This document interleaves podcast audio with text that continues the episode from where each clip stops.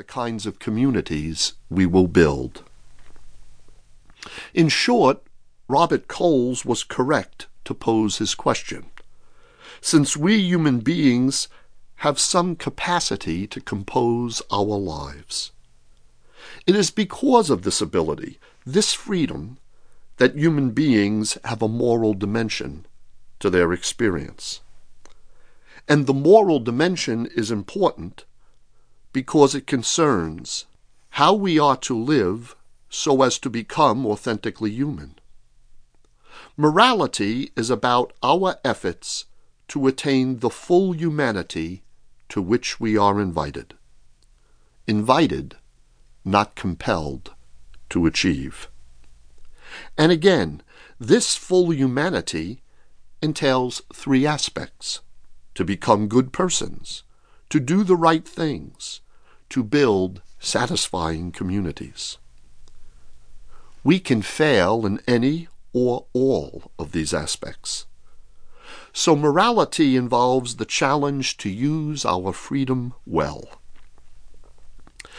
At the outset, let me be clear that morality is inherent in the way human beings are and how we seek to live. Theology, to use a classic and still useful definition, is faith seeking understanding. And the field of moral theology is faith seeking to understand the moral dimension of human life. Catholic moral theology is the use of the ideas, the language, and the wisdom of the Catholic tradition to help us make sense of our experience as moral persons. So, this is an exercise in theory, an effort to consciously and intentionally systematize what we know about that central dimension of living, the moral dimension, the realm of value.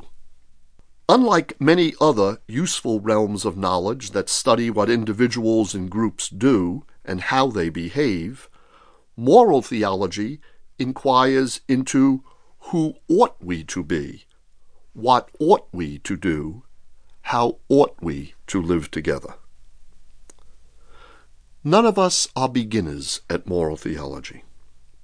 All of us, as believing people, think about who we are, what we do, why we do it, should we do it. What makes moral theology different than philosophical ethics is that moral theology is based on the conviction that the moral life is related to God, and that our reasoning about moral experience needs to draw upon the wisdom of a religious tradition.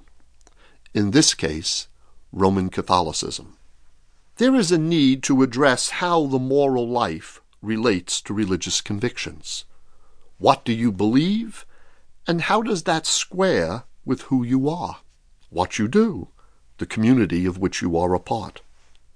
If we are to engage in moral theology and not philosophical ethics, we must seek to understand the world in light of our professed faith.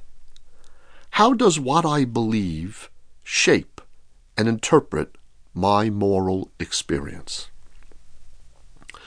A typical method of coming to moral judgment is that after a person gathers the necessary information, he or she utilizes certain moral principles to reach a conclusion regarding the issue at hand.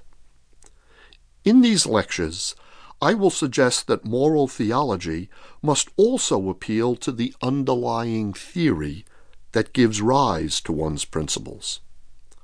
We will talk about moral principles in the final sessions of this series, but first, I want to talk about the foundations of moral theology to present a way of thinking about morality and the relationship of morality to faith. That will cover the first eight sessions of this series. And then, in part two of the series, we will have seven sessions devoted to discussing key themes for understanding ourselves as moral persons. Topics like personal character, conscience, conversion, sin, will be examined in Part 2. Finally, in Part 3,